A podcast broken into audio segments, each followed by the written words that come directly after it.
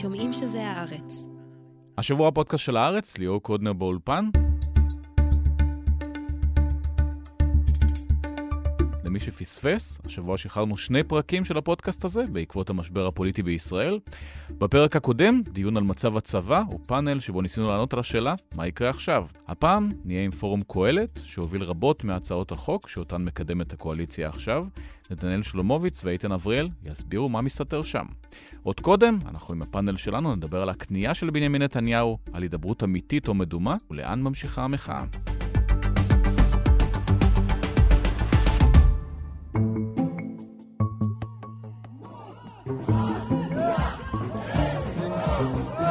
כשיש אפשרות למנוע מלחמת אחים בהידברות, אני כראש ממשלה לוקח פסק זמן להידברות. אני נותן הזדמנות אמיתית להידברות אמיתית, ולכן מתוך אחריות לאומית, מתוך הרצון למנוע את הקרע בעם, החלטתי להשהות, להשהות בה' את הקריאה השנייה והשלישית של החוק במושב הזה של הכנסת, כדי לתת זמן לנסות להגיע לאותה הסכמה רחבה לקראת החקיקה במהלך הכנסת הבאה.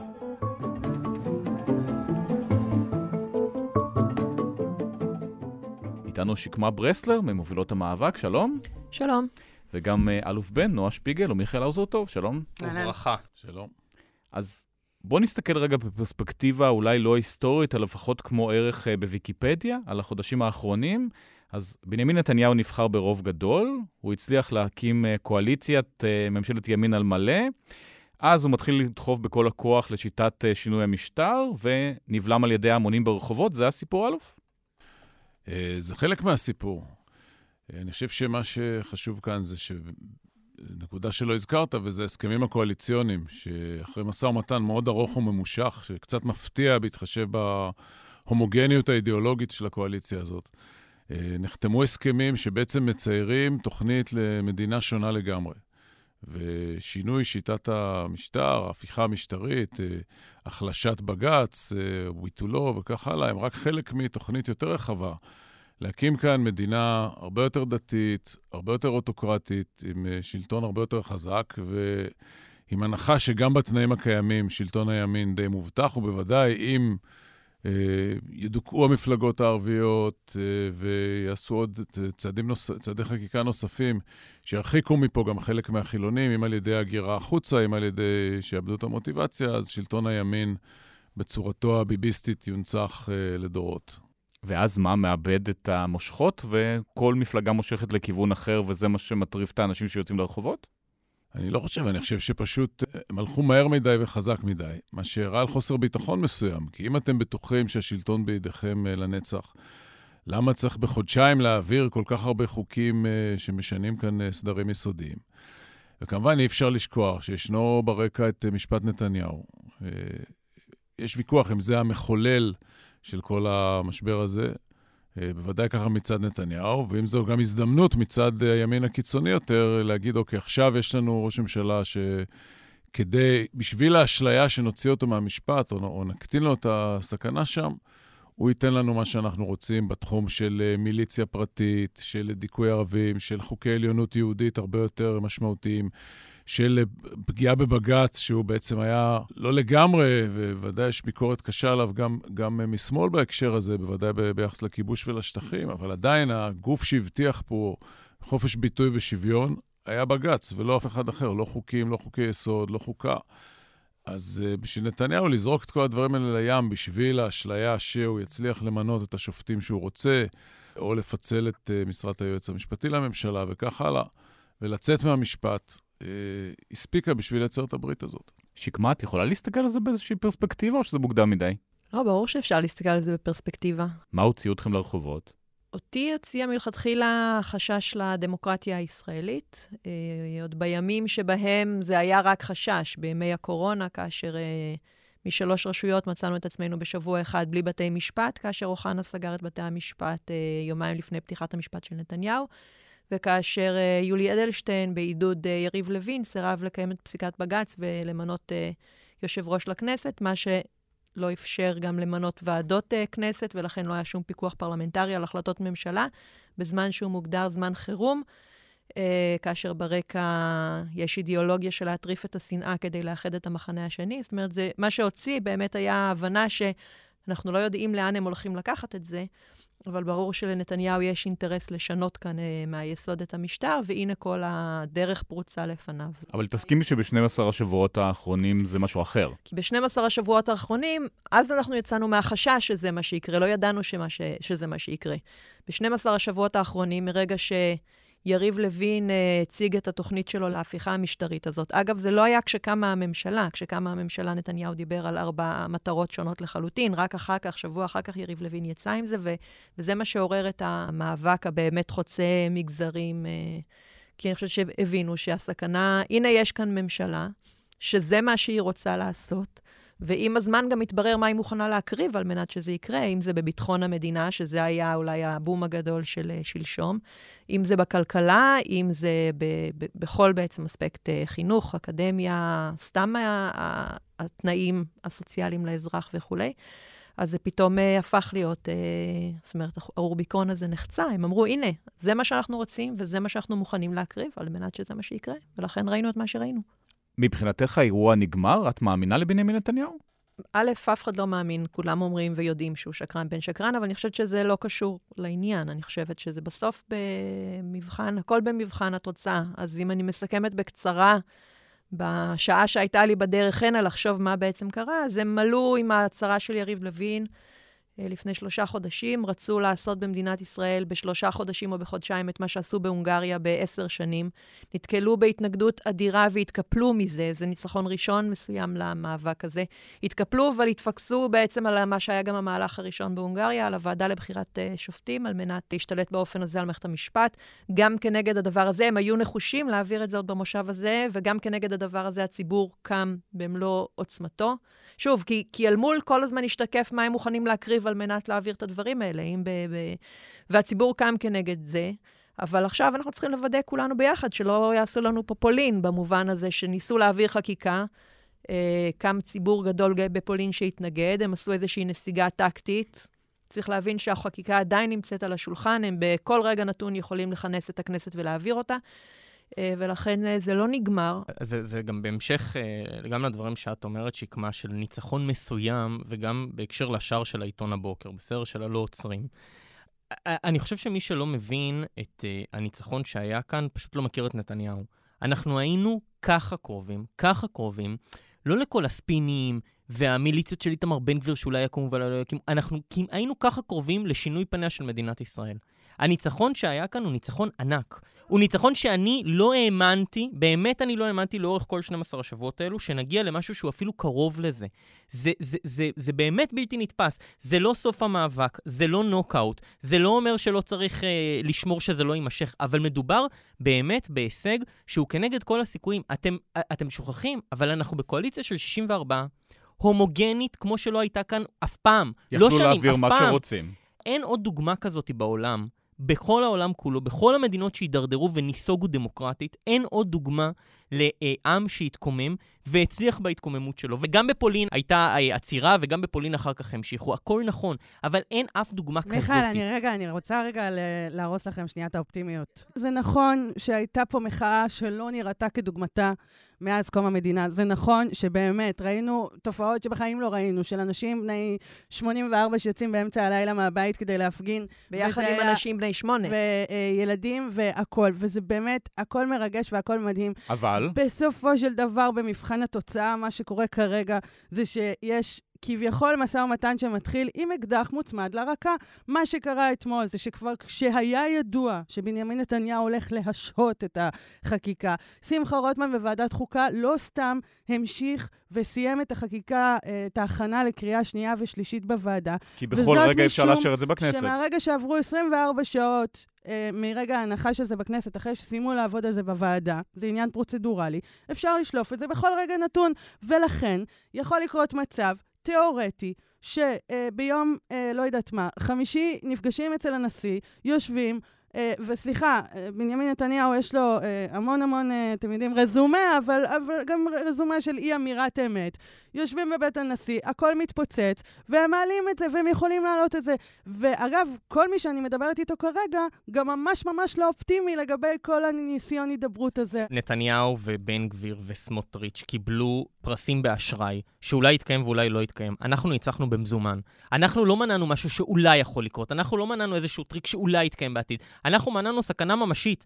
אנחנו אה, הצלחנו למנוע את זה בכאן ובעכשיו. זה קרה, זה לא אולי יקרה. זה נכון, אבל זה לא סוף העניין, משום שהמוטיבציה לעשות את זה, המוטיבציה להקים כאן מדינה ביביסטית, כהניסטית, אה, עם עליונות אה, ליהודים, עם אפליה לערבים, עם הטבות לחרדים, עם חוק יסוד לימוד התורה וכל הדברים האלה, המוטיבציה הבסיסית לא נעלמה, וזאת האידיאולוגיה של הימין. וזה נכון. ימשיך והימין לחלחל. היום מאוחד סביב האידיאולוגיה הזאת, כמו שלא היה אף פעם. לא, למרות שלהפגנה סביב הכנסת באמת ראינו אנשים מאוד ספציפיים בסדר, אבל הם באו להפגנה סביב הכנסת כבר, באמת, באו רק אנשי אבל אחרי הימין היותר שקראו קיצוני. להם בכל טוויטר נתניהו, כל השרים. אבל הם באו להפגין נגד נתניהו. זה כבר היה אחרי שכל המדינה וכל העולם ידע לא, שנתניהו... באו להראות להיות סטטיסטים לנאום. די, זהו, זה משחק כאילו, זה הכל משחק. הרי למה הליכוד אלה יודע את המפגינים שלא, שיפגינו? אלה האנשים שלא אוהבים את הוויתור של נתניהו. אלה שברוב אלה שבאו, לפחות ממה, ש, ממה שראינו וקראנו אה, בדיווחים, שבאו לפחות לירושלים. הליכודניקים, אלה שעוד המשיכו לתמוך בנתניהו בסקר, הם שמעו שהוא ממילא יוותר, אז מה היה להם להפגין? אני, אני, אני חושבת שאם מסתכלים על זה באמת טיפה מלמעלה, עד כמה שניתן ב, באמת זמן קצר אחרי האירועים, מה אנחנו יודעים? אנחנו יודעים שיש כאן ממשלה ואנשים וחברי ממשלה וראש ממשלה שרוצים להפוך את ישראל לדיקטטורה משיחית וכולי. הם, אה, ואנחנו יודעים מה הם מוכנים להקריב עבור, עבור ההצלחה הזאת. הם מוכנים להקריב את ביטחון ישראל, את הכלכלה שלה, את החיילים שלה, מוכנים להפקיר את, את הכל. אנחנו יודעים את זה, זה לא השתנה, זה לא ישתנה, זו הממשלה. אנחנו יודעים שגם יש להם את כל הכלים והיכולת הפרלמנטרית לעשות את זה, ובזמן מאוד מאוד קצר. זה צד אחד של הדברים שאנחנו יודעים. צד אחר של הדברים שאנחנו יודעים זה שאין להם לגיטימציה ציבורית. אנחנו רואים את זה, בהתחלה זה נראה רק בסקרים שהסתכלו על ההפיכה המשטרית עצמה, עכשיו גם רואים את זה בסקרים הפוליטיים. אין לגיטימציה ציבורית לממשלה הזאת לעשות את הדברים שהיא רוצה לעשות, ואנחנו, אף אחד לא יסתיר את זה יותר. הם יודעים, המסכות נפלו מאוד מהר, זה מה שהם רוצים, והם מוכנים להקריב את כולנו בשביל הדבר הזה. אבל מבחינת הלגיטימציה דווקא הציבור רוצה הידברות. זה בסדר, עולה נכון. מהסקרים בצורה בולטת. הציבור רוצה הידברות, והוא רוצה הידברות שבסופה מדינת ישראל נשארת מדינה דמוקרטית. זה מה אבל שחשוב. הוא לא רוצה לבטל את כל הציבור החוקים לא רוצה ולחזור. אחורה. רפובליקת בננות. רגע. הציבור לא רוצה. רפובליקת בננות. זה מה שהוא אמר אתמול שנייה, אז, בסקר. אני- אז אני אומרת, אז את זה אנחנו יודעים, והצד השני של זה, אנחנו יודעים שיש ציבור מאוד מאוד מאוד גדול, שמוכן לצאת ולהיאבק במידת הצורך כנגד.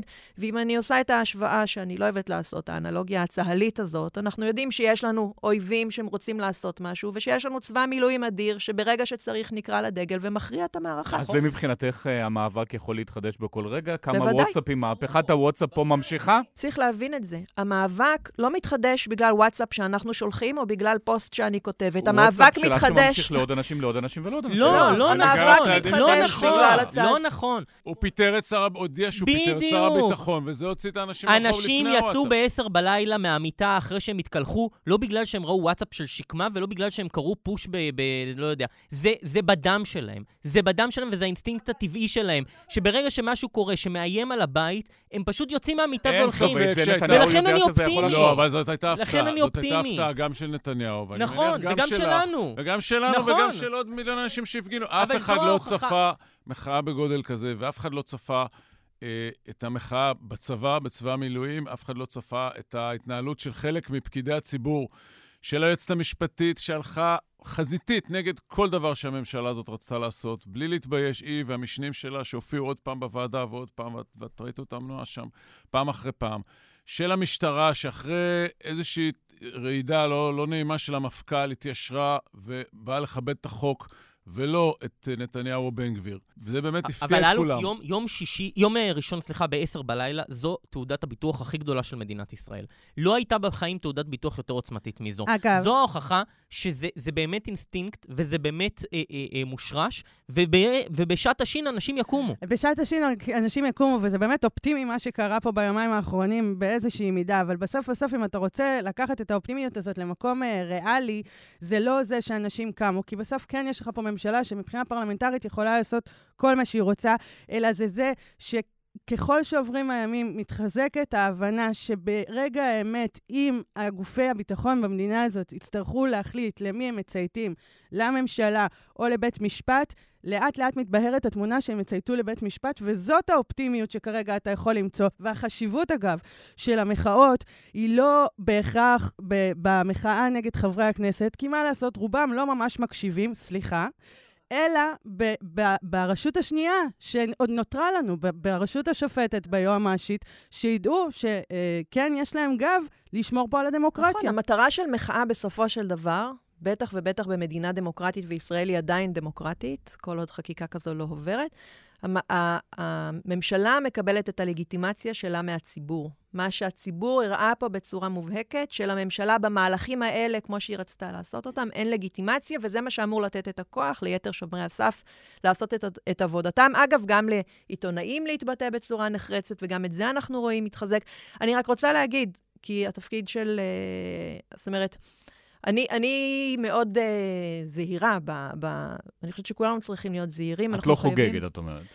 כן, עוד אין מה לחגוג, הסכנה לא הוסרה. זאת אומרת, אנחנו גם את... אה, ואני, האנלוגיה הזאת היא נוראית כאילו למלחמה אחרת, אבל זה באמת מה שיש. אז זה מאזן נעימה עכשיו? מה זה, מבחינתך? כן, אני לא מורגלת בתקשורת, ואני לא יודעת באיזה פלטפורמה צריך לחזור על אותו מסר עוד פעם ועוד פעם ועוד פעם. פה לא צריך, כבר שמענו, אבל... נראה לי את די מורגלת. לא, אני לא, אני עוד לומדת, זה פלטפורמה אחרת, אתה, אם אמורים לחזור. נורא נורא חשוב להבין, ראינו מה הממשלה הזאת רוצה, וראינו מה היא מוכנה להקריב בשביל הדבר הזה, וראינו שהציבור מוכן לצאת. זה בהחלט מאזן אימה. ואת המאזן אימה הזה אנחנו צריכים לשמר בדיוק כמו שאנחנו משמרים אה, מילואים, במובן הזה שאנשים יתגייסו כאשר צריך, זה סופר אבל חשוב. אבל שימו לב, חוק הנבצרות עבר, חוק החמץ, בד... שהוא קצת מז'אנר אחר, בדרך לעבור. לא, לא, אבל חוק הנבצרות יש, יש אה, בג"ץ, נכון? בג"ץ הוא צריך לעמוד מולו. חוק דרעי, אגב, הוקפא. בסדר, אבל שוב פעם, הכל הוקפא. גם חוק דרעי, אה, סיימו לעבוד עליו בוועדה לקריאה שנייה ושלישית. זה אומר שבכל אה, רגע נתון אפשר להעלות אותו. זה, מה זה הוקפא? הוקפא, צריך להבין... עד הודעה חדשה, את אומרת. זה good willing של ראש הממשלה. זה מה שזה כרגע. ברגע שנשבר לו ושהוא לא רוצה לקיים את ההסכמים, והוא כבר עשה את זה בעבר, הוא פשוט יעלה את זה. אלוף, מה מונע מנתניהו מחר לפטר את היועמ"שית? קודם כל, זו פרוצדורה קצת ארוכה. שנית, אני לא חושב... שקמה, אני לא חושב באמת, ש... שקמה וכמוה. שעוד פעם יצאו לרחובות... ברור, uh... ברור. קודם כל, תראו, אבל, אבל הרי, הרי מה, הסכנה פה היא גם מצד אחד ב... פתאום יתפרצו שוב, ואז באמת שקמה ועוד מיליון שקמות אחרות יכולות אה, לפרוח וללבלב ולעצור אותם או להאט אותם. אבל מה יקרה אם ישנו טקטיקה? הרי אם כל העניין היה למנות שני שופטים, אפשר היה לעשות את זה גם בוועדה הקיימת, בהסכמות ובקומבינות כאלה ואחרות, ולהכניס שניים שפתאום היו מתמנים, ואז היו מתגלים בתור שופרות פורום קהלת אה, בבית המשפט. נכון שעם הנשיא זה קצת יותר קשה. אפשר להשיג חלק גדול מהדברים האלה עם הרבה פחות רעש וצלצולים. והרבה, והרבה פחות uh, סכנה מחאתית. אני חושב ש... ו, ואני רוצה להגיד עוד כן דבר... אז כן רוצים את הרעש הזה? בתור מטרה? אני חושב שהיה פה גם חשש פוליטי. בסוף, אנחנו למדנו דבר אחד, הקואליציה הזאת חטפה בומבה מאוד קשה. אנחנו רואים שמה שהוצג כלפי חוץ כהומוגניות אידיאולוגית לא עמד במבחן. לא שלקח חודשיים לתפור הסכמים קואליציוניים, לא של חוסר אמון מוחלט בין מרכיבי הקואליציה הזאת. ראינו את המכתב של אבי מעוז, הראשון שביבי השליך מה, מהעגלה, ושהוא כתב, אבל חתמת איתי הסכם ולא קיימת. וואו, איזה הפתעה, איש 20 שנה היה מנכ"ל משרדים ממשלתיים, והוא יודע, ש... אמור לדעת שבינתיים הוא לא מקיים את זה. ו- וגם בן גביר, שבא אתמול לאנשים שלו ורב, אבל יש לי נייר חתום עם נתניהו. שוב, אולי המיליציה תקום, אולי לא. ברור שהחתימה של נתניהו לא רלוונטית. היא לא רלוונטית כמו שהוא הודיע שהוא יפטר את גלנט, וגלנט בא לעבודה כרגיל. עוד לא יצא מכתב אפילו. אין פה, אין פה טיפת אמון, אין פה טיפת אמון בין האנשים האלה, ואנחנו נראה עוד יותר את העניין שכל אחד יחטוף כפי יכולתו, חרדים ייקחו תקציבים, וזה ייקח ככה, וסמוטריץ' ייקח ככה. אין פה שום אמון, לא, אין לה היום 64 אצבעות, וגם לא היו לה אפילו לחוקים האלה 64. ופה, בעניין הזה, אם נתניהו רוצה לשרוד, הוא יצטרך לעשות עבודה מאוד גדולה, קודם כל לשקם את הקואליציה של עצמו. הציבור אומר לא לכל הדברים האלה בצורה מאוד נחרצת, אתה רואה את זה גם בסקרים וגם ברחוב, בהרכב ובמרקם של האנשים שיוצאים לרחובות. זאת אומרת, זה משהו, יש פה באמת ממשלה עם היעדר לגיטימציה רחבה. זה לא מונע מהם לעשות את מה שהם רוצים, אבל זה הכוח לשומרי הסף. אבל אני לא יודע אם אפשר יהיה להוציא אותם לרחוב אחרי חוק החמץ או כל כל דבר, עושים מיליון דברים כל פעם. אבל לא צריך לצאת אחרי כל דבר. בדיוק. חוק החמץ וההשתלטות על הוועדה לבחירת שופטים זה לא, זה לא אותו סרט, זה לא אותה אופרה, בסדר? ואלוף, אתה כאילו אומר שהם יוכלו להסוות את זה, ולא לעשות את המהלכים הדרקונים האלה ברעש וצלצולים. אז יש לי שתי הערות לגבי זה. אחד, יש לנו מזל גדול שיש בממשלה הזאת כל מיני אימפוטנטים, כמו איתמר בן גביר, שמעדיפים את הקרדיט הציבורי ואת הצלצולים האלו על פני מעשים בשטח. איתמר בן גביר הלהיט את המחאה פעם אחר פעם אחר פעם ביודעין, רק כדי להרוויח נקודות אצלו בבית. שחשוב שתצא הודעה לתקשורת שהוא קיבל את המיליציה, לא חשוב שתהיה מיליציה. ברור, זה הרבה יותר חשוב. חשוב לו להצטלם עם המפכ"ל, גם אם זה מביא עוד 2,000 איש לרחובות, 20 אלף איש לרחובות, 200 אלף איש לרחובות, מאשר שבאמת אה, יש שם איזשהו משהו. תשים לב, ההפתעה, אני חושב, הכי גדולה ש, שהמחאה יצרה, מעבר למספרים ולעמדה ולנחישות, וה, וזו ההברקה הכי גדולה של המחאה הזו, בלי כל ספק, זה הדגל. נכון. הדגל זה הברקה שאין להפריז בה. אבל זה בדיוק מה שהמחאה הזאת יצרה. עד עכשיו השיח היה מדובר בימין-שמאל. ועכשיו השיח השתנה, אה, והיה צריך להשתנות כבר ממזמן. מה זה הדגל הזה? הדגל הזה אומר, רגע, זה שלנו. כאילו זה שלנו לא פחות משלכם. ויותר מזה, כרגע המאבק הוא לא על ימין-שמאל. כרגע המאבק הוא האם אנחנו רוצים פה מדינה ליברלית, מתקדמת, עם זכויות אדם, או שאנחנו רוצים מדינה שחיה לפי דין התורה, וזה מה שקורה כאן, וזה הכל מושלך מזה, וזה הכל קשור לזה. וגם הוועדה לבחירת שופטים, שזה כאילו קשור קודם כל למשפט נתניהו, זה גם קשור לזה, כי הצורה שבית המשפט יתעצב תשפיע על האופי של המדינה, ובסוף בסוף זה לאיפה זה הולך. וכרגע אנחנו נמצאים עם ממשלה שאין שום ספק שלא רוצה את העניין הליברלי הזה, שזה לא בא לה טוב, וזה המאבק שיש כרגע. כולנו צריכים לקרוא פה אחד, לא למלחמת אחים, לא לאלימות, לא לפשרה על לב הדמוקרטיה, וכן להסכמות ולהידברות. שמעתי את הצהרתו של ראש הממשלה נתניהו. אם החקיקה אכן תיעצר עצירה אמיתית ומוחלטת, אנחנו נכונים ללכת להידברות אצל נשיא המדינה. שקמה מבחינת המנדט שיש לגנץ ולפיד בהידברות מול נתניהו, מה יש להם? אני... את אותו מנדט שהיה להם כל הזמן, ואנחנו... הם רק אמרו הידברות, הידברות, פשוט לא דיברו איתם. לא, אני, אני, אני חושבת שבסופו של דבר הציבור הרחב מסתכל על, על השורה התחתונה, על התוצאות, ולא פחות על מי מנהל אותם ולמה מנהל אותם. זאת אומרת, מבחינתי כל נציג שנבחר, אה, וגם דרך אגב אנשי מקצוע שחייבים להיכנס לעובי הקורה שם, הם לגיטימיים, אין לי, אבל אנחנו נסתכל מה כתוב בשורה התחתונה, אם זה מצליח, והאם אנחנו משמרים פה את, את, אה, שלטון החוק. לא, אבל זה יכול להיות מתווה הנשיא, או ימינה ממתווה הנשיא, או שמאלה, אולי, אולי ממתווה הנשיא, זאת אומרת, זו השכונה, לא? ובשכונה הזאת יש מקומות שאפשר ליפול בהם טוב, ויש מקומות שיכולים להיות קטסטרופליים, והשאלה מה יהיה כתוב בסוף, ואיך אנחנו נבין את התוכן, אנחנו כ- כ- כציבור רחב. אני, אני גם חושב שצריך להגיד, ישראל אה, של דצמבר 2022 היא לא ישראל של מרץ 2023. כל מיני טריקים ושטיקים שבעבר עבדו, להערכתי לא יעבדו יותר. למשל? למשל שעכשיו ניסו להגיד, במקום כל הרפורמה המשפטית כולה, בסך הכל אנחנו רק רוצים שני שופטים בעליון, מה כבר קרה? זה מה שיביא. או תנו לנו שופט אחד ואחר כך עוד אחד. אחד. ולא קנו את הבולשיט הזה. וישראל השתנתה, האנשים השתנו, ולכן אני לא דואג. אני לא חושב שאם אה, אה, הממשלה תנסה לעשות קונצים ולהעביר מהלכים דרקוניים בצורה שקטה, אני לא חושב שיקנו את זה. מיכאל, לא אני, רוצה, אני רוצה רגע שוב להיות הפסימית והמבאסת. אתמול יצאתי מהכנסת להפגנה שהייתה בחוץ, ופגשתי שם עיתונאי, לא חשוב מה שמו, צלם, והוא חובש כיפה. ואני רואה אותו והוא מסתובב בלי הכיפה. ואני אומרת לו, תגיד, למה אתה מסתובב בלי הכיפה? והוא אומר לי, כי אני מפחד. אמרתי לו, ממי אתה מפחד? כאילו, הייתי בהפגנה, ראיתי את המפגינים, אני מדברת על uh, שעות הצהריים, ההפגנה שהייתה מול הכנסת. אנשים באו, שמש, זה, נעשו שם דברים, דני חלוץ, אה, בוגי יעלון, לא איזה... ההפגנה נגד ההפיכה המשפטית. כן, לא איזה משהו, זה... והוא אומר לי, אני מפחד להיות פה עם כיפה. אני אומרת לו, אתה רואה שבקהל יש אנשים עם כיפה? אז הוא אומר לי, כן, זה שונה, אבל אני התקשורת העוינת. אמרתי לו, מה זאת אומרת? אז הוא אומר לי, הם כמעט כולם פה מקבלים כסף הרי בשביל הדבר הזה, והם שונאים אותנו, וזה... דף המסרים של בנימין נתניהו וחבריו חלחל כל כך עמוק למחנה שלהם, שאתה בכלל לא מבין. אתה אומר, אי אפשר לעשות את הקונצים של שנה שעברה, אפשר באבו לעשות את הקונצים האלה. אבל עדיין בסקרים את רואה שגנץ מתחזק, אה, עבר את לפיד לפי חלק מהסקרים, הליכוד בייס, יורד. תקשיב, אתמול בלילה יצאו אנשים למחות, הייתה את ההפגנה המרכזית, לגיטימית לחלוטין של אנשים שרוצים את הרפורמה המשפטית, והיה לך תופעות שוליים על האיסטר ואחותו. באמת, כאילו, היה לך כהניסטים שיצאו, באמת, את הכהניסטים נורא מעניין הוועדה לבחירת שופטים.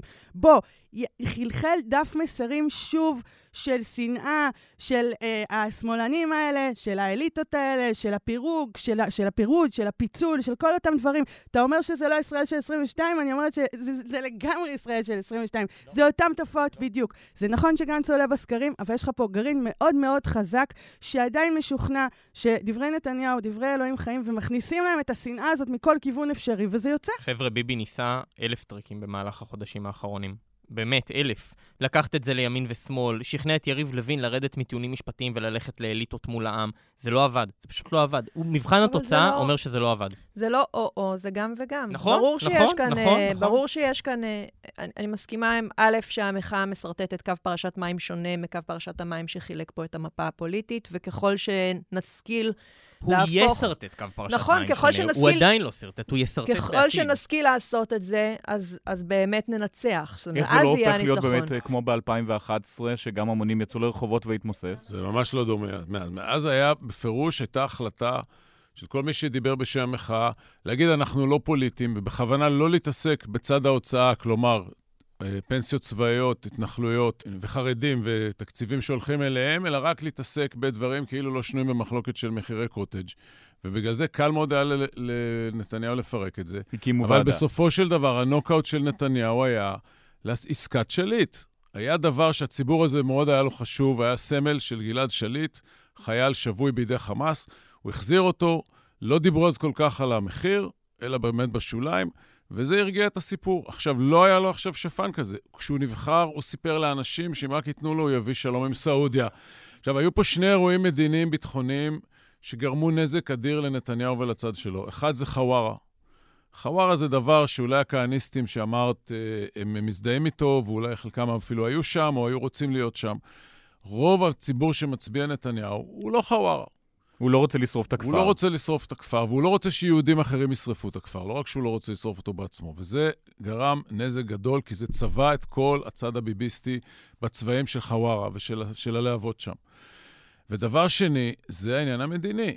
ההסכם בין סעודיה ואיראן מוטט בעצם את הסיפור של נתניהו, שהוא, יש לו בצד מגעים עם סעודיה, והוא עוד שנייה, אם רק ייתנו לו, הוא מביא שלום עם סעודיה, אף אחד לא סופר את הפלסטינים יותר, כל בעיותינו נפתרו.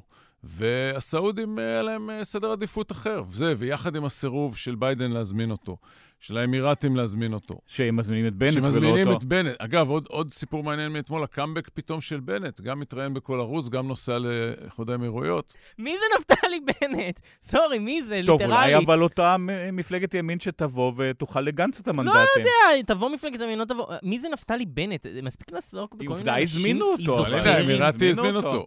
בסדר, MBZ הזמין אותו. זאת הייתה באמת אה, אה, אפיזודה קומית קצת, אבל אני כן חושב שגם חווארה וגם התמוטטות כל הסיפור של ביבי המדינאי, שיביא שלום ומקובל בעולם, שהוא נסע... ל... התמוטטות הביבי הכל יכול. נסע לעולם למדינות שנתנו לו 45 דקות, שלא רצ... שראש ממשלת בריטניה לא רצה להצטלם איתו. הוא לא היה מוכן להצטלם איתו, שבכל מקום שהוא הלך הפגינו, שבדקו לו את המנות במסעדה. לא מגניב. אין ספק שהקדנציה הזאת של נתניהו, ממשלת נתניהו השישית, לא דומה לשום דבר שראינו בעבר. ובאמת נראה שהאיש עתיר הניסיון הפוליטי הזה עושה טעות על גבי טעות על גבי טעות. כל מה שהיה, אתה יודע, מר ביטחון, מר כלכלה, הכל פה מתרסק. זה לא זה. אבל... למרות שיש בליכוד חלחול והבנה שזה לא אותו סאגה, והחיבור באמת לכהניסטים ולכל הסיפור הזה יוצר פה כן איזשהו משהו אחר, עדיין, לצערי, יש במדינת ישראל גרעין מאוד מאוד מאוד חזק, אה, שרואה את הדברים בצורה מאוד מאוד קיצונית, ותבוא אליו עד מחר עם עובדות, וזה לא יעזור לנו. מיכאל רוטמן ולוין, אפשר להתאושש מהנפילה הזאת? אה, הם יקומו מהר, או שזה עכשיו... אה, זה, זה מדהים אותי כל פעם מחדש, חבורת הסמרטוטים שנמצאת בכנסת, באמת. הרי במשך שלושה חודשים, כאן התפרפרנו כמו באמת אה, אה, אה, אה, לול תרנגולים, סביב איום סרק שקרי לחלוטין של יריב לוין שהוא, שהוא יתפטר. שהוא יתפטר. מה, מה, עכשיו, איך אנחנו נסתכל עליו בכלל ברצינות? כאילו, כל מילה שתצא לו מהפה.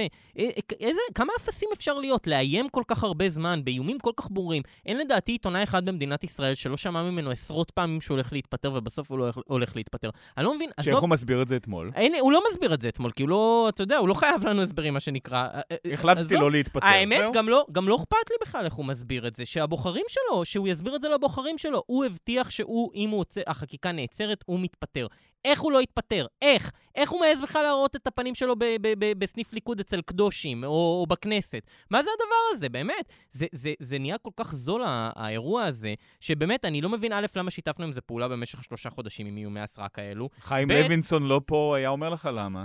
למה? תגיד בשמו. כמו אה, כתבים שמסקרים את הספורט, אז... אה, רודפים אחרי אמירות, לא דברים אמיתיים, לא מסקרים את המציאות. אז וואלה, אני, אני האמנתי, אני חשבתי שיריב לוין יש לו מילה יותר אה, משמעותית מזה. התבזיתי, לא נורא, גם להתבזות זה חשוב מדי פעם. איך, איך לא שמת לב שזה משרת את כל הצדדים, הסיפור הזה של האיומים בהתפטרות? זה מוציא את יריב לוין חזק במרכז ליכוד, שזה מה שהוא רוצה, ומוציא את ביבי, הטיפוס הרציונלי, שזה מה שהוא רוצה. איך נפלתי, לא... נפלתי, כאילו... נפלתי, אין מה איך? לעשות, אין מה לעשות. נפלתי. כבר אתמול בפודקאסט כמעט פיטרו אותי, תפטרו אותי היום.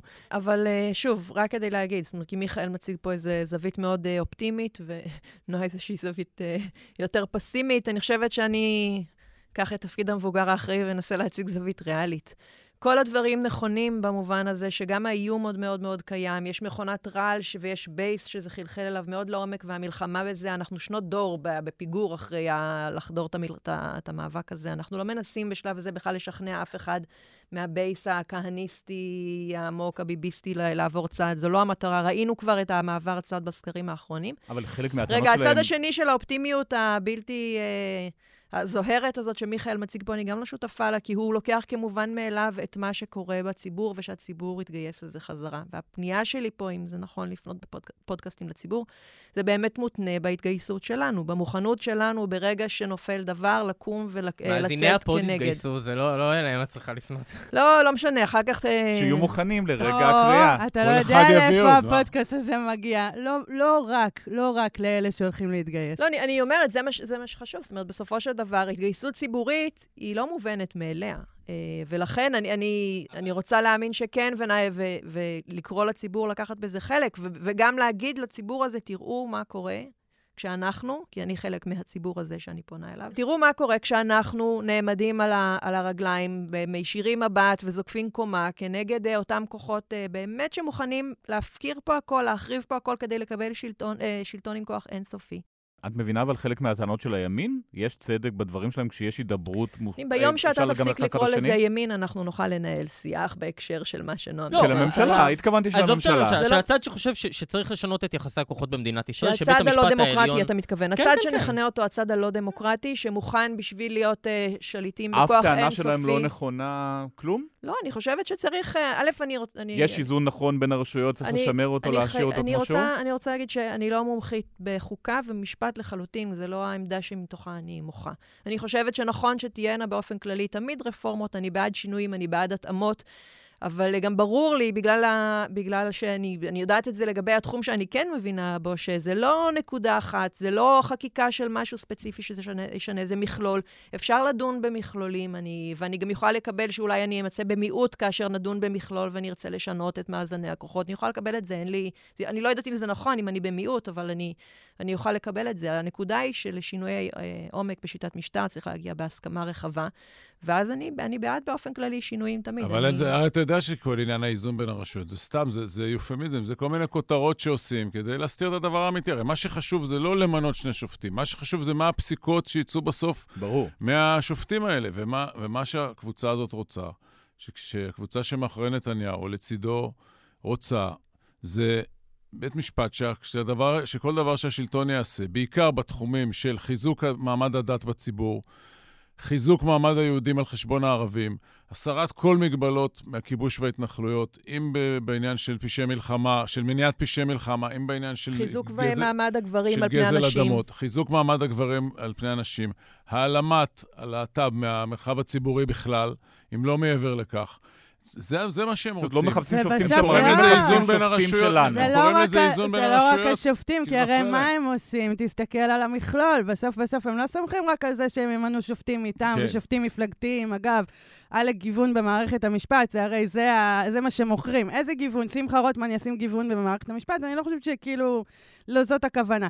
בסוף הם מעגנים את עצמם מכל כיוון אפשרי, כי מה הם עושים? החוקים הבאים שעל הפרק זה איסור על בג"ץ לפסול חוקי יסוד, זה איסור על בית משפט, הגבלת כוחו בצורה משמעותית, להתערב בחקיקה רגילה. פיצול, פיצול היועצת המשפטית, ביטול היועצי המשפטים העצמאיים במשרדי הממשלה. אין לך שום מעצור. בסוף, בטווח זמן מאוד מאוד קצר, מה שיצא מהחוקים האלה, שהממשלה יכולה לעשות מה שהיא רוצה, כלום לא עוצר אותה. אה, צריך לחזור על זה שוב בזה. מחר מוציאה הממשלה הצעת חוק של אנשים שלא עשו שירות צבאי או שירות בכולל, אסור להצביע בבחירות. מישהו יוכל לעצור את זה? אני, אני רוצה לדבר על הריאליות. שקמה, אמרת שאת מייצגת את הצד הריאלי. לא, ו... סתם, זה בעיה בטון מתנשא ומטופש. לא, לא, אני בעד התנסות, אה, התנסותנו אמונותינו, אבל, אה, אבל, אבל אני, אני חושב שיש חוסר ריאליות בעמדה הפסימית שלכם, או חוסר ריאליות בעמדה הפסימית שמבוטאת בשער עיתון הארץ הבוקר. כי, כי כאילו, אני באמת לא הצלחתי להבין מה האנד גיים שלכם. כאילו, מה ציפיתם שיקרה? ש, שמה, שמה, מה יכולה הקואליציה לעשות? שנתניהו יתפטר. שנתניהו יתפטר, בדיוק. כאילו, בסופו של דבר צריך רגע להתאים את מנעד הציפיות שלנו גם לריאליות, והריאליות היא רוב של 64 בכנסת. ובתוך כללי המשחק הנתונים של רוב של 64 בכנסת, אני חושב שזה ההישג הכי גדול שהיינו יכולים להשיג. האם זה ההישג מושלם? לא. לא, לא האם בוא... זה... אבל מה היה אפשר לעשות? בוא, נועה, אני, אני אגיד לך מה... שנייה, אני אומר, נועה, את אומרת, החקיקה נמצאת על סיפה של, אה, של קריאה שנייה ושלישית. נכון, אבל מה אפשר היה לעשות? לא, רגע. מה הציפייה הייתה? מיכאל, שהקואליציה אני... תעלה את זה להצבעה ותפיל את זה בקולותיה? לא, לא, צריך להיות ריאליים, חבר'ה, מה לעשות? צריך להיות ריאליים. הרי אם אנחנו מדברים על תרחישים שהיו ריאליים עד לפני שלושה ימים, שבהם כאמור הכל התהפך.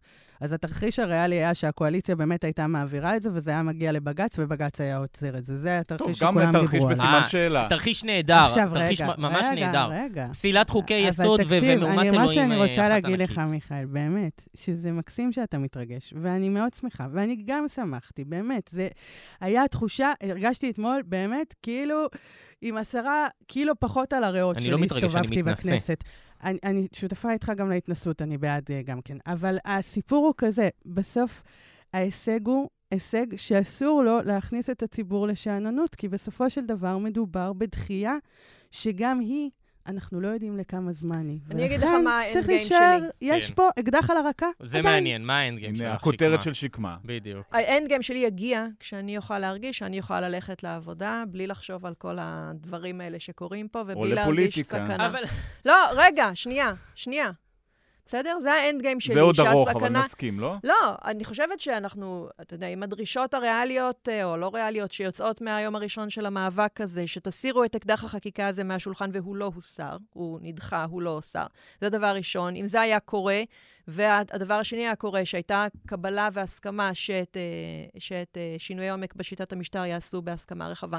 אני הייתי יכולה לחזור היום או מחר או בעוד אה, שבוע לעבודה בשקט, בלי להיות מודאגת מזה. זו המטרה שלי, זו האנדגם שלי. אני לא רוצה להתעסק בדברים שר, האלה. יש לך שר אוצר שהוא פרסונה נון גרטה בארצות הברית, שר לביטחון לאומי או ביטחון פנים, שמחפש רק להבעיר שרפות. את לא תלכי לעבודה בשקט בארבע שנים הקרובות. רדי מזה. לא, לא יקרה. לי... לא, לא אבל יקרה. המטרה היא, אבל, אבל, אבל מיכאל, המטרה היא שזה לא יהיה ארבע שנים. המטרה היא שזה יהיה פחות מארבע שנים. אוקיי, לא, אוקיי, אז זה דבר אחר. אבל אלוף, עכשיו אתה אומר דבר אחר. המטרה זה בחירות. אני הלכתי להפגנות, אני 12 אה, שבועות הייתי ביום שבת בקפלן, לא כדי להפיל את הממשלה. אני הייתי 12 שבועות בקפלן כעיתונאי, כמפגין, בגלל שאני חושב שזה היה הפגנה על ה-DNA של מדינת נכון. ישראל. ולכן הרשיתי לעצמי ללכת בגאון ולשאת שלט, אוקיי?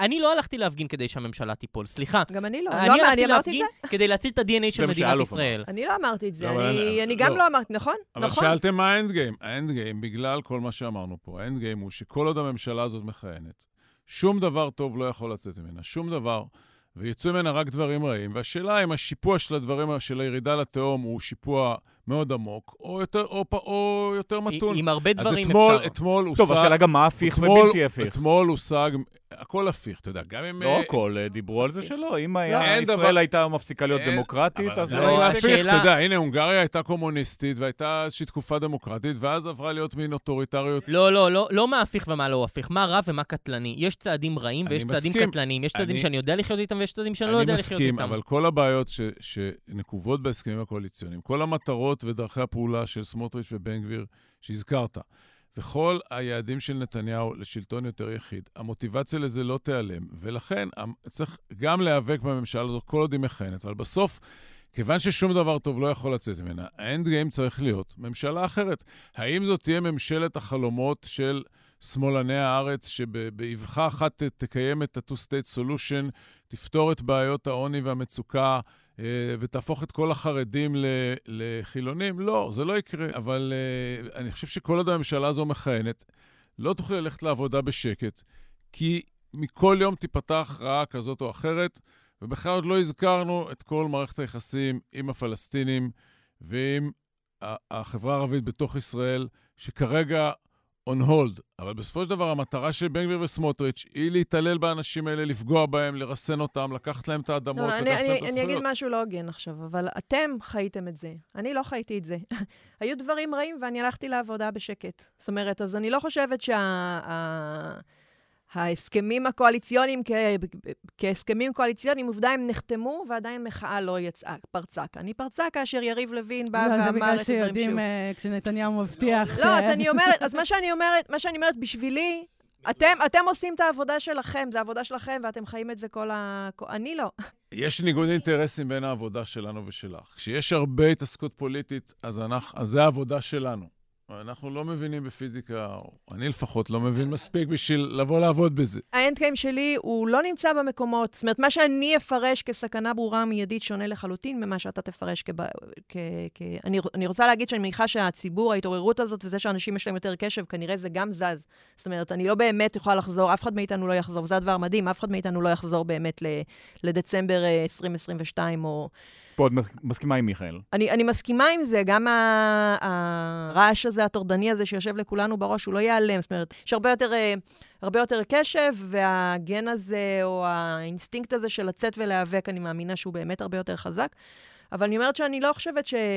זאת אומרת, אם הייתה רק ממשלת ימין על מלא, שלא עושה כאן דברים שהם באמת שינויי אה, עומק, כאלה שמאיימים על כל אחד ואחת מאיתנו ב, בכל הסקטורים ובכל המקומות, אז זה לא היה קורה, זה לא... ראינו את זה רק לפני חמש שנים, כשממשלת הימין המלא הקודמת העבירה את חוק הלאום, שאנחנו כתבנו נגדו בחריפות ובשצף קצף, אבל בסופו של דבר, עד שהוא עבר לא הייתה שום מחאה ושום הפגנה, וגם אחרי שהוא עבר הייתה מחאה מאוד מינורית. אני מודה שמפלגת הליכוד לא, לא מעניינת אותי, כאילו. אנחנו לא, אני לא יצאתי לרחוב בשביל לעשות צדק במפלגת הליכוד, ואני לא בונה על צדק במפלגת הליכוד, ואני מקווה, רוצה להאמין שהציבור הרחב באמת שופט את הדברים על פי מה שקורה בשטח ועל פי ההחלטות שמתקבלות.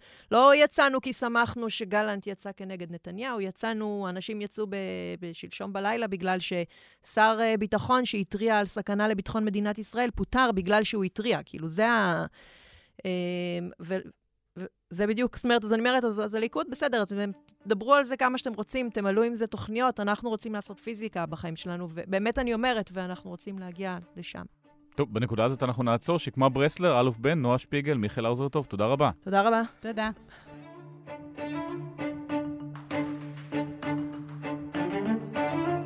חלק גדול מהחוקים שמקדמת ממשלת נתניהו, וגם קידמה הממשלה של בנט קודם לכן, הם חוקים שהגיעו מפורום קהלת, פורום מוזר למדי, שמנסה לשנות את שיטת המשטר בישראל, גם בתחום הכלכלה וגם ביחסים בין הרשויות. איתנו שניים, נתנאל שלומוביץ, שעוקב אחרי הפורום הזה, וגם איתן אבריאל.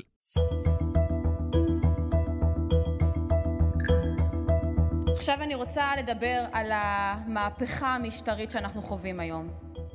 מאחוריה עומדים אנשי הצללים של פורום קהלת.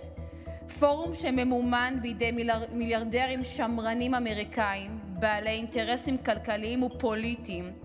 ואתם, חברי הקואליציה, מפקירים את מדינת ישראל לידיהם של בעלי הון מפוקפקים. מי שלפחות דחף לחלק מההפיכה המשטרית הזאת זה פורום קהלת. בדקות הקרובות ננסה להבין מה זה הגוף הזה. איתכם, נתנאל שלומוביץ, שלום. שלום, שלום. ושלום איתן אבריאל. היי. אז נתנאל, אתה עוקב אחרי קהלת כבר תקופה ארוכה. מה זה בכלל פורום? מה זה? מה זה? אה, מדובר בארגון ימין שהוקם ב-2012 על ידי אה, משה קופל, פרופסור משה קופל מאוניברסיטת בר אילן. אה, הוא בכלל פרופסור למדעי המחשב, אבל הוא החליט להקים מכון שבעצם יקדם חוקים ועתירות כדי לשנות את פניה של מדינת ישראל, ונראה שהצליח לו. איתן, הזווית שם בהתחלה הייתה מאוד מאוד כלכלית, גם בדה-מרקר אנחנו פרסמנו חלק מההמלצות שלהם, גם נפתלי בנט, גם איילת שקד אימצו את ההמלצות האלה, אבל בעצם מדובר בתוכנית הרבה יותר גדולה. כן, אם אתה מסתכל uh, על מה הם עשו בעשור האחרון, למעט באמת הסיבוב הנוכחי, אתה רואה שהדגש שלהם הייתה בכלכלה ניאו-ליברלית, uh, קלאסית, uh, מזעור עד למינימום של תפקיד המדינה והשירותים הציבוריים במדינה לטובת אה, הפרטה ושוק פרטי איפה שרק, אה, איפה שרק ניתן. אז לכאורה זה הפך אותם ללגיטימיים במידה רבה. זאת אומרת, התפיסה הימנית היא תפיסה ש... שקיימת גם ב...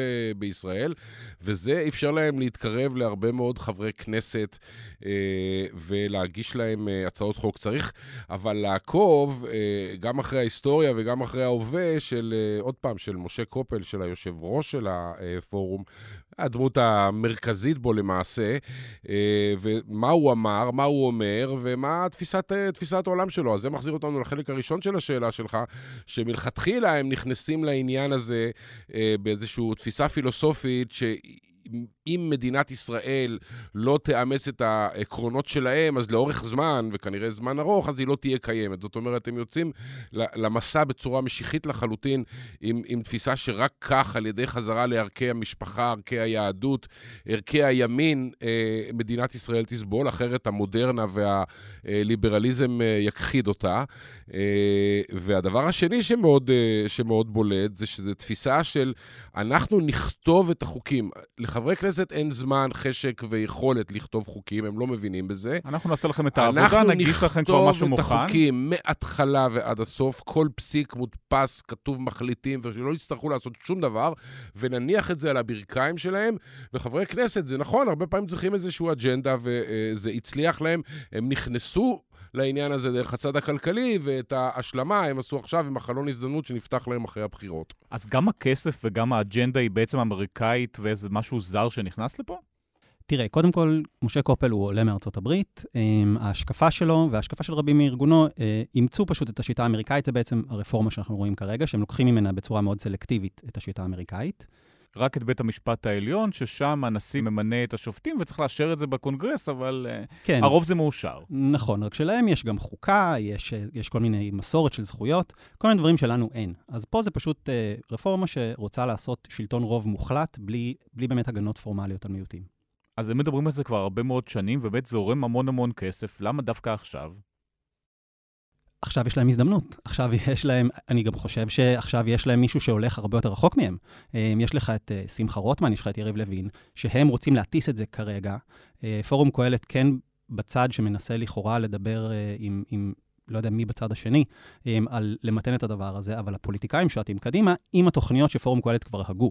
זה, זה בדיוק העניין. כל המודל של, באנגלית זה נקרא think tank, והמודל שלהם זה לבצע מחקרים, ואני עושה ככה עם האצבעות למרות שזה רדיו, אלה מחקרים שמיועדים למטרה, לקדם איזושהי תפיסת עולם מאוד uh, ספציפית, אז בדרך כלל הם מוטים בצורה כזאת או אחרת, ככה בוחרים את הדברים כפי שמתאים להם. הכיוון האידיאולוגי ברור מראש, הקידום, רק מחפשים את המספרים שיתמכו נכון, בזה. נכון, המספרים, הנתונים, התפיסת עולם, ובסוף אתה מגיע, ואז אתה פשוט, זה המודל, אתה מחכה להזדמנות פוליטית. למשל בארצות הברית, פוליטית לפני uh, קרוב ל-40 שנה כבר, נוצרה הזדמנות פוליטית שנבחר אחד רונלד ריגן, ומיד דחפו לו הרבה מאוד חוקים, ושינו את העולם דרך העניין הזה, נהיה הכלכלת הריגניסטית באמת, uh, ואחרי זה נהיה תאצ'ר וכן הלאה, והיה לנו...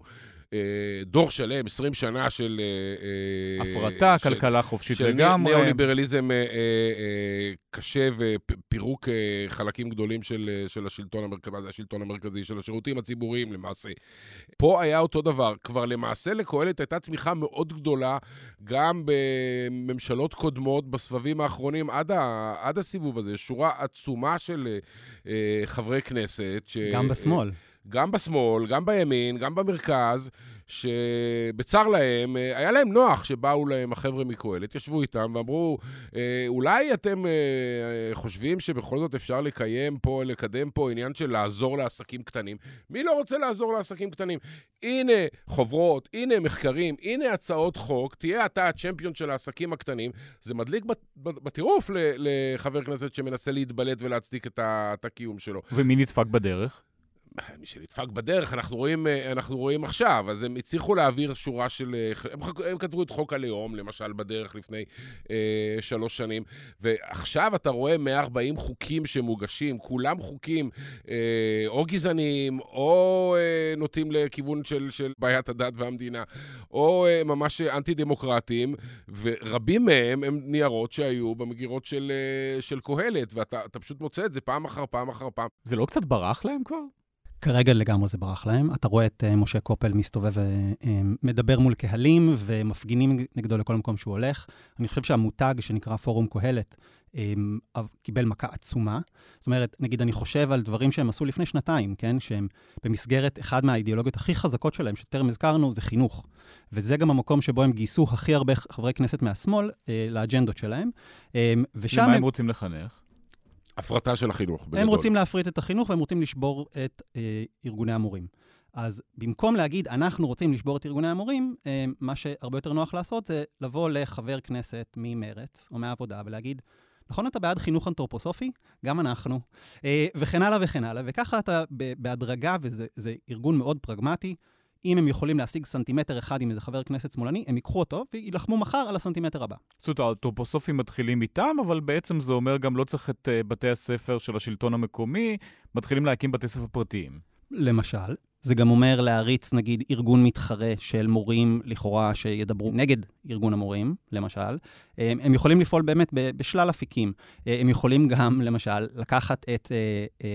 אחת החוקרות שלהם, ש, שעוסקת בחינוך, ולהשיג uh, באמצעות הקשרים שלהם לליכוד, לארג, לארגן לתפקיד כמשנה למנכ"ל משרד החינוך, שזה כרגע משהו שקורה. אגב, גם קרה בפועל, מי שכרגע עוזרו המיוחד של שמחה רוטמן לחקיקת המהפכה המשפטית, זה חוקר uh, של פורום קהלת, שמעון עטף, שעד לפני שנה היה חוקר בפורום כן, קהלת. כן, אנחנו כבר, אנחנו כבר ארבעה צעדים אחרי העניין, מעבר לעניין הזה, השמות שעכשיו מופצים אה, למינוי בבית משפט העליון הם אנשים ש, של קהלת. זאת אומרת, כבר יש לפחות שתי שמות. אותם, ש, שופ... ש, אותם ש... שופטים שמרנים שאמורים לשנות את המערכת. בואו נדבר על אחד מהם, גידי ספיר. אה, מי שמגדיר את עצמו, והוא גם, גם באמת בצדק, כן, מהמייסדים של פורום קהלת. אה, הוא כתב להם המון פעמים ולארגונים המסונפים אליהם. Um, העמדות שלו, זה בגדול העמדות שלהם, הם, הם ממש זהים. אכן משפטן בבר אילן? כן, כן, מרצה uh, בכיר בבר אילן, um, ש... ש, חשוב להדגיש, כן, העמדות שלו הן עמדות פוליטיות אה, ימניות, מאוד מאוד אמריקאיות, אבל אה, מאוד ימניות. ודווקא בימים האחרונים הוא מדבר על זה שהוא לא מסכים לחלק גדול מההפיכה השיפוטית הזאת. אם אתה צריך לשאול אותי מה גרם לו פתאום להערה בשבועיים האחרונים לארגון שהוא עזר להקים לפי כל העקרונות שהוא מאמין בהם, אני מניח שזה קשור לעובדה שמה שקרה למותג שנקרא קהלת. אה, זאת אומרת, ראינו מי שצפה באופירה וברקו בסוף שבוע וראה אה, את פרופסור אבי בל סופג מהלומות מברקו, אה, יודע שהמותג הזה קיבל שם מאוד שלילי בציבור הישראלי, והרבה אנשים פשוט, פשוט לא שמעו עליו מעולם, והוא פתאום בא להם לחיים ומשנה להם את כל מערכת המשפט. קהלת? מה זה קהלת? מי אתם? מי הסמיך אתכם? מאיפה באתם? מי אתם? מאיפה הכסף שלכם? מאיפה הכסף שלכם? אני פרופסור למשפטים באוניברסיטת בר אילן. אני עובד כדי לשפר את הדמוקרטיה במדינת ישראל. לא, לא, מי שלח אותך? עשרות שנים... מי שלח אותך? כל אחד נהיה לי פה כוכב חדש פה במדינה, קהלת! כולם מקשיבים להם, קהלת. מי אתם בכלל? אתם כלום! אם אנחנו חוזרים לארגון עצמו, כמה אנשים יש בארגון, כמה כסף הוא מנהל, והאם התרומות דווקא גוברות בגלל ההצלחה הזאת או יורדות? אז הארגון, בפעם האחרונה שאני בדקתי, היו לו um, 140 חוקרים. Um, שזה ש... המון במושגים ישראלים. אם נשווה את זה, נגיד, למכללה הציבורית הגדולה ביותר בישראל, מכללת ספיר, זה, uh, למכללת ספיר יש 150 חוקרים. וואו. עכשיו, הם עוסקים במחקר לשם מחקר, כן? פה אנחנו מדברים במחקרים ש, שאיתן דיבר עליהם, אמ, שזה מחקרים שנועדו לקדם מדיניות, וחלקם גם זה לא מחקרים, כן? חלקם כותבים ממש חוקים ועתירות לעליון, אמ, והכסף, שהוא בעשרות מיליונים מדי שנה, אמ, מגיע רובו ככולו משני תורמים אה, שאנחנו חשפנו, שני מיליארדרים יהודים אמריקאים אה, מניו יורק, שכיום גרים בפנסילבניה, בשם ארתור דנצ'יק וג'פרי אס. אז מה הם רוצים, השניים האלה? שניהם, הייתי אומר, הם יהודים ציונים, כאלה מיטב אה, יהדות אה, צפון אמריקה. יש להם הרבה עניין ו- וקשר עמוק למדינה הזאת, ושניהם גם ליברטיאנים ומיליארדרים. עכשיו, ליברטיאנים, נראה לי זה כבר נכנס לשיח, אבל ליברטיאנים מאמינים במינימום ממשל, מינימום רגולציה. שהכול יסתדר מעצמו. כן, כן, זה... היד הנעלמה, המפורסמת, היא תסדר פה את העניינים. בדיוק, זה איזושהי השקפה אוטופיסטית שחושבת שאם רק נעלים את המדינה מכל הדברים, הכל יסתדר מעצמו והכל יהיה נהדר. אמ, עכשיו... מה שדי לא נכון למציאות הישראלית, שפה היא מדינה קטנה, מנוהלת, אה, יש שיגידו סוציאליסטית אפילו. אה, זה כבר נראה לי הדיון הציבורי שכרגע מתנהל ברחובות, אה, אבל פורום קהלת לא חושבים ככה. ראינו אה, בשבועות האחרונים את פורום קהלת קצת מתפקע מתוך עצמו, נכון? עם מיכאל שראל, זה נראה לי, איתן יכול להרחיב. הכלכלן? כן. הצד הכלכלי והצד הביטחוני שדיברנו עליו, הוא באיזשהו מתח תמידי, וכרגע הסיטואציה הנוכחית הציפה אותו אל פני השטח וגרמה גם לעוד חוקר להתפטר משם. זאת אומרת, זה לא... זה נראה כרגע שהם לא מצליחים להחזיק את הכל ביחד. אני, אני רוצה להוסיף קצת על התורמים הללו, ש, שבאמת זו חשיפה של נתנאל, אה, אבל אה, מדובר בגרסה הקיצונית. לוחסן הזויה ביותר, לפחות לפי תפיסת עולם, אה, אתה יודע, ליברלית במידה סבירה של רוב מאזיננו, של מעורבות של מיליארדרים בחיים הציבוריים. זאת אומרת, מדובר באנשים שהרוויחו כסף בבורסה באופן כללי. אדון ג'פרי יאס שווה לפי אה, הטבלאות המקובלות בבלומברג ובפורצ'ון סדר גודל של תלוי באיזה יום, אבל בין 30 ל-40 מיליארד דולר, הוא אחד העשירים הגדולים בעולם. אז יש לו עוד מה לשפוך לפה. זאת אומרת, יחסית כסף קטן. עד עכשיו. כמה שהוא רוצה, זה אפילו לא הריבית שהוא עושה ביום אחד, בתקופה שהריבית 5% על, ה... על הדולר, הוא יכול לממן אה, חמישה קהלטים עם, אה, עם מה שהוא עושה בסוף שבוע באופן פסיבי. אה, דנצ'יק אה, קצת פחות, רק איזה שבעה ומשהו אה, מיליארד דולר, ואלה האנשים שתומכים ממש באיזשהו סוג של... של גם בדינמיקה של, של הפיכה וגם בדינמיקה של, של מעבר למודל שבעצם אף פעם לא, לא היה בעולם. צריך לזכור, למשל, שהם הלכו ונתנו כסף, תרמו כספים לפוליטיקאים שתמכו בהכחשת ההפסד של דונלד טראמפ בבחירות, שתמכו במידה מסוימת באירועים ב-6 בינואר, באותה שנה של ההפסד אה, בארצות הברית, העלייה על הקפיטול, והם באמת... אה, הפעמים הבודדות שהם התבטאו ורואיינו על ידי, אה, על ידי עיתונאים, ראית אנשים שבאמת מחפשים איזושהי מדינה שבעצם ל... ל, ל בוא נקרא, למדינה אין כמעט, אה, אין כמעט תפקיד. מבחינתם חינוך, בריאות, אה, כמעט כל דבר אולי להוציא, הצבא עצמו, אפילו המשטרה צריכים להיות אה, פרטיים. אה, וזו שאלה מאוד מרתקת, מה הם מוצאים ב- ב- בישראל? הם לא אנשים חרדים, אה, להבדיל מהאנשים של קהלת, הם לא חובשי כיפות באופן, אה, באופן טבעי, אבל מסתבר שיש להם עניין. מישהו, חמים. מישהו שכנע אותם ללכת ולקחת את הבשורה הזו גם, ל, גם למדינות אחרות, למשל, למשל ישראל. אולי במידה מסוימת איזושהי תגובת נגד למה שראו כהתקפה סוציאליסטית ב-2011 אצלנו עם המחאה החברתית. אבל בעצם בסוף, בסוף בסוף מגיע כסף אמריקאי לישראל מאז הקמתה, מיליארדים מגיעים מדי שנה. פה זה יחסית כסף קטן, וכל כך מצליח uh, לשבש פה את הכל. אה, העלית עכשיו איזשהו נושא שהולך וחוזר, שתמיד כשאנחנו מדברים על קהלת או על גופים דומים, על העניין של, כן, אבל גם ל... מכונים של השמאל וגופים ותנועות של השמאל, יש תורמים מארצות הברית, אז מה ההבדל? זה חושב ככה וזה חושב ככה, ויש הבדל אחד ספציפית שצריך לשים עליו את, ה, את האצבע. אנשים שתורמים בשמאל באופן טיפוסי נותנים את הכסף לאיזשהו, אה, לאיזשהו מטרה שהיא היא, היא תמיד ספציפית, זאת אומרת, היא, היא אף פעם לא, כמעט אף פעם לא נושא של מדיניות. נותנים לגוף כזה שעוזר ל... אני יודע מה, יתומים באיזשהו מקום, או לעזור לילדים, או אתה יודע, אפילו לעניין של אה, לקרב לבבות בין, אה, בין ילדים ערבים לבין ילדים יהודים. פה זה משהו אחר, פה זה כסף... כסף שהולך על מנת לשנות את דמותה של מדינה. אה, וזה מאוד מכעיס בנקודה הספציפית הזאת, ששני סופר מיליארדרים אה, אמריקאים, שאפילו לא, מי יודע מה, אה, אולי מכירים את מה שקורה בישראל, ודאי לא את, ה, את, ה, את הפרטים הקטנים, באים ודרך קהלת, שעוד אחרי זה עושים איזשהו סיבוב של עיבוד של, של תפיסות העולם דרך הפילטר שלהם, הם בעצם דה פקטו, מכתיבים לנו את החיים של, של, אתה יודע, שלושתנו פה באולפן, אנחנו רואים את 140 החוקים שעכשיו אה, אה, נמצאים בתור לכנסת, שלא אה, לא מעטים מהם יצאו מהמגירות של קהלת.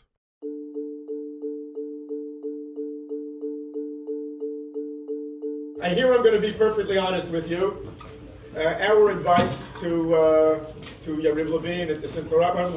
that the override is completely idiotic. There's not going to be an override. Nobody ever thought there was going to be an override. נתנאל, הביקורת הזאת מגיעה אליהם, או שהם אה, שומעים אותה וממשיכים הלאה? היא מגיעה אליהם היטב, גם חסמו להם את המשרד, אה, מפגינים. זאת אומרת, גם רואים אותם פיזית אה, מפגינים בארצות הברית מול ראשי כאלה. משה קופול הופיע בשבוע שעבר בפורום של יהודים בניו יורק, והיו 200 מפגינים בחוץ שפשוט שיבשו את הדיבור. בושה, אומר, בושה, בושה. בושה, שיר, שיר, שרו שירים ישראלים, שרו את התקווה, אה, נופפו בדגלי ישראל, הת, התלבשו כמו שפחות. אה, זאת אומרת, כל זה קורה בחוץ בזמן שהוא מנסה להסביר ליהודים אמריקאים מה הם רואים, כי הם באמת לא מבינים. להם זה בא עוד יותר בהפתעה, כי הם גילו את זה ממש אולי שבוע שעבר פחות או יותר. אה, אז, אז כן, זה מגיע אליהם. כשאתה שומע אותו מדבר, אה, נגיד בהרצאה הזאת, אה, אז הוא נשמע כמישהו שניסה לעבוד לקראת איזושהי פשרה ב, עד, הסיפור עם הנשיא. Um, כרגע הוא נשמע קצת יותר מתוסכל, וכרגע זה נשמע שהם מנסים לדחוף כמה שיותר מהר שופטי עליון, וספציפית את החבר המייסד uh, גידי ספיר. כן, הם לא היחידים בעניין הזה. כל המדינה, ל- לרבות כל הקואליציה ו- וכל הימין, אה, נמצאים באיזשהו סוג של אה, מבוכה, בלבול, מגננה מסוימת לאור המחאה. אה, לא, רוצה, לא יודע אפילו איך לתאר אותה, מחאה עצומה, חברתית. אה, דמוקרטית. משש, דמוקרטית, אה, ליברלית, אה, למעלה מ-600 אלף איש רק, אה, רק אתמול, אה, גלנט וכל הסיפור הזה. אז גם הם בקבוצה של איכשהו אה, נעים ב, ב, בחוסר נוחות, וצריכים איכשהו אה, להרגיש שאיכשהו לא, לא ייפול עליהם, לא תיפול עליהם האחריות על אה, הרס מדינת ישראל ומלחמת אזרחים אה, אלימה בין, אה, בין, בין, בין הצדדים. אז, אז הם הולכים לפה והולכים לשם, ואומרים לזה לא בדיוק, זה, לא, זה פחות חשוב, לזה לא בדיוק התכוונו, אפשר ללכת בצורה יותר, יותר עדינה, חשוב לעשות את הדברים ב, בהסכמה רחבה, זה בדיוק אותן נוסחאות שאנחנו uh, שומעים מכל מיני מקומות אחרים, כולל מנתניהו בנאום שלו ביום, ביום חמישי. אבל המהות לא משתנה, והניירות לא משתנים. ממשיכים לדהור. ואם עכשיו יש איזושהי דינמיקה של משא ומתן בין אה, מחוקק אה, ימני מהליכוד, או, או מעוצמה יהודית, או, או מי שזה לא יהיה, שכרגע אה, יושב עם הצעת חוק, ואומרים לו, תשמע, זה לא בדיוק חוקתי, בוא נעשה ככה, בוא נעשה ככה, את הבן אדם שהוא יזמן בשביל לייעץ, הוא הרי לא כתב את החוק מלכתחילה, הוא לא מבין בזה כמעט כלום. אומרים לו, זה לא בסדר, זה לא בסדר, זה לא בסדר, הוא אומר, שנייה, אני, אני צריך ללכת לבדוק אחורה עם מי? עם קהלת. ואם אתה בא עכשיו לשורה ארוכה מאוד של חברי כנסת שכבר התרגלו לעבוד עם קהלת, ואתה אומר להם, תשמע, יש לי רעיון לשינוי במדינה, רפורמה כזאת או אחרת, הצעת חוק, זה יכול להיות משהו אזוטרי, כלכלי, מה, מה שאתה רוצה, הרבה פעמים יגידו לך, אין לי זמן, תעבור דרך קהלת, דבר איתם, אם אתה מצליח לשכנע אותם שזה טוב, הם תביא... כבר יבואו אליי. הם כבר יבואו אליי, תחזור אליי ואני אסתכל על הדברים האלה. זה ממש ככה, זאת אומרת, יש אנשים שהפריטו את קבלת ההחלטות שלהם לגוף הסו קולד מקצועי הזה של קהלת, כי התרגלו לעבוד מולו. יש אה, פרסום של אה, מיכאל האוזרטוב משנה שעברה, שהם נותנים תדריך על כל מועמד לשיפוט שמגיע לוועדה לבחירת שופטים. זאת איילת שקד קיבלה דף שהיה כתוב עליו... כן, אז גם, גם הח"כים של הוועדה לבחירת שופטים הפריטו את המחשבות שלהם. רוצה לומר שכשהקואליציה אה, אומרת, אנחנו רוצים רוב בוועדה לבחירת שופטים, זה בעצם רוב לפורום קהלת ולמחקרים שהם עושים על השופטים שהם מספיק ימנים מטעמם, לא מספיק ימנים מטעמם, אבל הם אלה שהם קובעים את הדברים האלה. נתנאל שלומוביץ, איתן אבריאל, תודה רבה. תודה, תודה.